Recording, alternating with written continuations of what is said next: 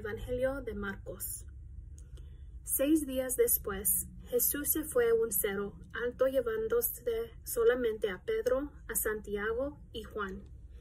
Allí, delante de ellos, cambió la apariencia de Jesús. Su ropa se volvió brillante y más blanca de lo que nadie podría dejarla por mucho que la lavara. Y vieron a Elías y a Moisés que estaban conversando con Jesús. Pedro le dijo a Jesús, Maestro, qué bien que estemos aquí. Vamos a hacer tres chozas, una para ti, otra para Moisés y otra para Elías. Es que los discípulos estaban asustados y Pedro no sabía qué decir. En esto apareció un nube y se posó sobre ellos. Y de la nube salió una voz que dijo, Este es mi Hijo amado, escúchenlo. Al momento, cuando miraron alrededor y ya no vieron a nadie con ellos, sino Jesús solo. Mientras bajaban del cerro, Jesús les encargó que no contarán a nadie lo que habían visto, hasta que el Hijo del Hombre hubiera resucitado. Esta es palabra de Dios.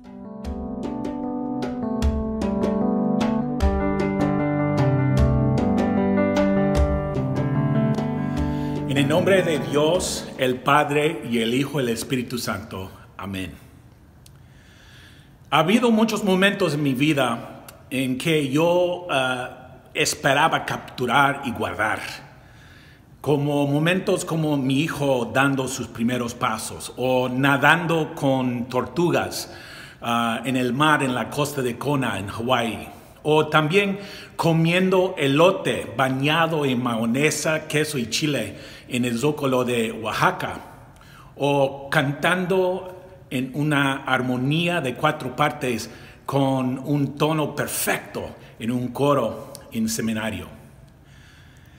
Pedro, Santiago y Juan tienen uno de esos momentos en el Evangelio de hoy frente a sus propios ojos. Su maestro y amigo se transforman. Su ropa se vuelve de un blanco deslumbrante, un brillo más allá de toda la imaginación. Junto a Jesús estaban dos figuras más grandes de la historia y la fe judía, Moisés y Elías. ¿Quién creería lo que están viendo en este momento, lo que están experimentando? Y Pedro trata desesperadamente de capturar, de guardar ese momento, de aferrarse a la experiencia, de institucionalizar de alguna manera, tal vez para poder mostrárselo a los demás. O tal vez temía que nunca volvería a experimentar algo así otra vez.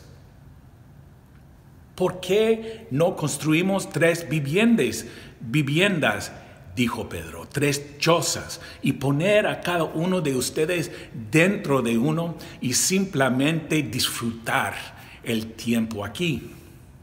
Enviaré a Santiago y Juan bajo la montaña y ellos pueden ir a decirles a todos los demás y traerlos aquí y hacer que los miren ellos mismos. No lo creerán. No te muevas, Jesús. No te muevas, Pedro dijo. Quédate ahí. Puedo identificar aquí con Pedro cuando tengo una experiencia bien profunda, bien conmovedora. Quiero que dure, que siga la experiencia. Quiero sumergirme en el momento. Quiero morar en ello. Ya sea vengan las experiencias en forma de relaciones o hijos o amigos o una experiencia religiosa, espiritual o un trabajo que disfrutamos hacer o en un momento en que realmente ayudamos profundamente a alguien más. Las experiencias en la cima de la montaña son un regalo de Dios, son regalos destinados a ser saboreados y disfrutados para que seamos asombrados humillados y transformados por ellas.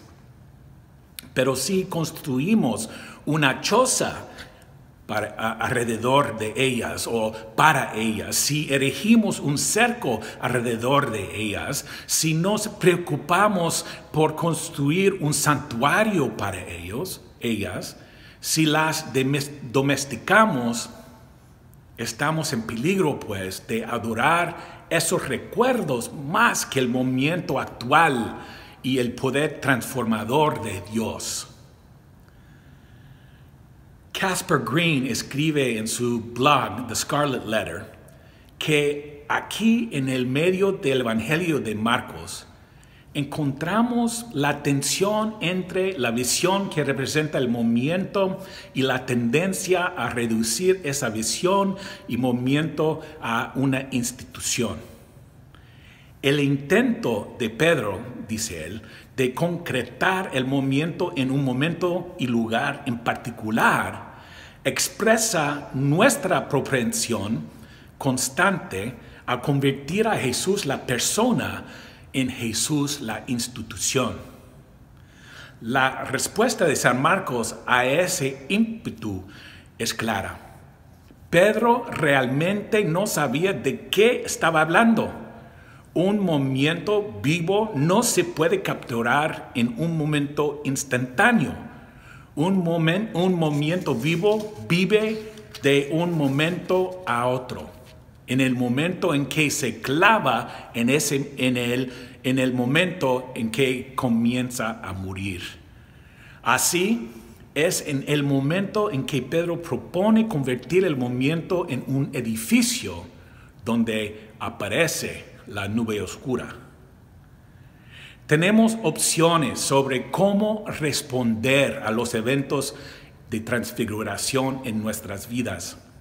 Podemos recordar nuestras experiencias, a veces usándolas como excusa para desconectarnos del mundo, desconectarnos del aquí, de la, de la aurora, de ahora, o podemos permitirlas que nos cambien y nos preparen para la próxima cosa en la vida que Dios nos llama a ser y hacer.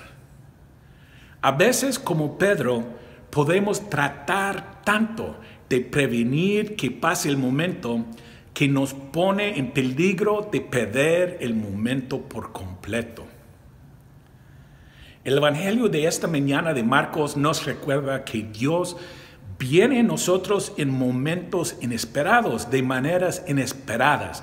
Y cuando viene, debemos resistir la tentación de capturar el momento de alguna manera para explicarlo a los demás.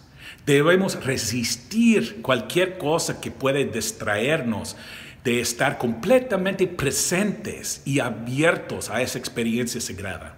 ¿Por qué? Porque son estas experiencias íntimas e inexplicables de lo divino, no nuestros recuerdos de ellas, que nos cambian y transforman nuestras vidas y nos inspiran a una vida de discipulado.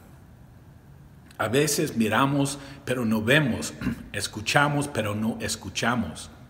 Perdemos todo tipo de oportunidades maravillosas, ordinarias y mundanas de experimentar a Dios trabajando entre nosotros y en nosotros. Dios nos invita esta mañana, esta tarde, a experimentar lo divino en el momento, para absorber lo sagrado en nuestros poros espirituales. El consejo de Dios a Pedro es el mismo para nosotros. Escuche. No se preocupe por hacer nada ahora mismo, solo escuche. Escuche a los amantes. Escuche a los niños. Escuche a los amigos, a los necesitados. Escuche a la vida. Escuche lo sagrado. Escuche a Jesús. Amén.